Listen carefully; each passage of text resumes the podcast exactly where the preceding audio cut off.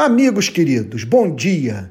Essa é a avaliação que eu faço do debate ocorrido ontem à noite entre os candidatos à presidência da República. Meu modo de ver, a Tebet venceu o debate. Falou com alma a alma do povo. Ciro apresentou as propostas mais capazes de mudar o destino do país. Lula não teve o brilho do Jornal Nacional e fugiu das perguntas sobre corrupção no PT. Bolsonaro perdeu o debate ao tratar com grosseria a jornalista Vera Magalhães.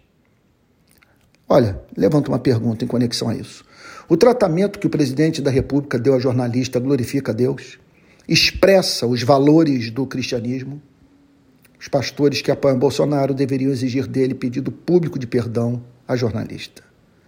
Bolsonaro ontem no debate descreveu um Brasil que não existe. Radicalmente diferente da miséria que testemunhei nas viagens que fiz este ano ao sertão do Nordeste e favelas de Recife, Jaboatão dos Guararapes e Maceió. Dizer que não há fome no Brasil é um escárnio. A senadora Tebet não deixou passar em branco os erros inadmissíveis cometidos pelo governo federal na condução da pandemia. Ela declarou o seguinte: não viu o presidente da República pegar a moto dele e ir a um hospital dar um abraço em uma mãe que perdeu um filho na pandemia. Olha, essa falta de empatia entrou para a história. A proposta do Ciro de renegociação das dívidas das famílias brasileiras é justa e oportuna. Quando Lula disse a senhora não sabe, dirigindo-se para a candidata Soraya, mas a sua empregada doméstica sabe, ele de fato expressou o que houve. A melhora sensível na vida do pobre durante o governo petista. Porém, sem mudanças estruturais emancipadoras. Lula não respondeu às perguntas sobre corrupção. O mensalão e o escândalo da Petrobras são fatos incontornáveis. Após o debate de ontem, ficou a impressão de que um segundo turno com Tebet e Ciro seria melhor para a promoção da paz no nosso país. Reafirmo a convicção de que a saída do Bolsonaro é a grande meta hoje da democracia brasileira. Gostaria de concluir mencionando algo que foi dito en passant pela candidata Soraya. Estão usando em vão o nome de Deus no nosso país. Olha, eu diria dentro e fora da igreja. Candidato dizer que crê em Deus não é o mesmo que crer no Deus que Cristo revelou. Mais um ponto. Dizer até mesmo que crê no Deus que Cristo revelou significa apenas dizer o que os demônios disseram. A fé sem obra, gente, é morta.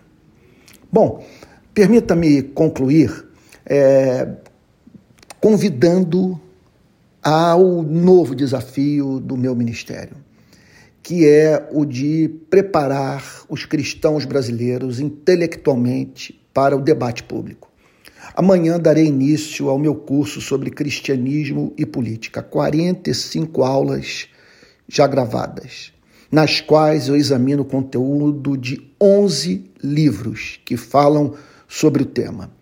Quem fizer o curso vai estar preparado para é, ver as grandes ideologias políticas, comunismo, socialismo, é, neoliberalismo, liberalismo, social-democracia, fascismo, à luz da teologia reformada. Então, dentro desse enquadramento intelectual da fé cristã, é o que eu me proponho fazer. Acredito também que oferecerei ferramentas para a militância, para o cumprimento da missão da igreja nessa esfera da vida. Vou criar um grupo de, de Telegram, então nós teremos encontros pelo Zoom, uh, regulares. A minha ideia nesses encontros poder compartilhar as minhas experiências de campo. Esse curso também é, vai me ajudar a falar desses mais de 15 anos de ação nos bolsões de miséria do nosso país e combate a letalidade. Portanto, é uma, é, vai ser uma experiência muito legal. Ela servirá de base para os cursos que eu já estou preparando porque esse, nós estamos agora é, pavimentando o caminho. Nós estamos. É, é, a minha intenção é botar as bases, a fim de que mais adiante possamos é, dar mergulhos mais profundos, vamos assim dizer, no tema. Olha, já tem uma lista de espera. Se você for lá no meu Instagram, na bio, tem um link. Se você clicar ali, vai poder se inscrever. Tá bom? Eu espero vê-lo por lá e começarmos, portanto, a caminhar juntos. Um forte abraço.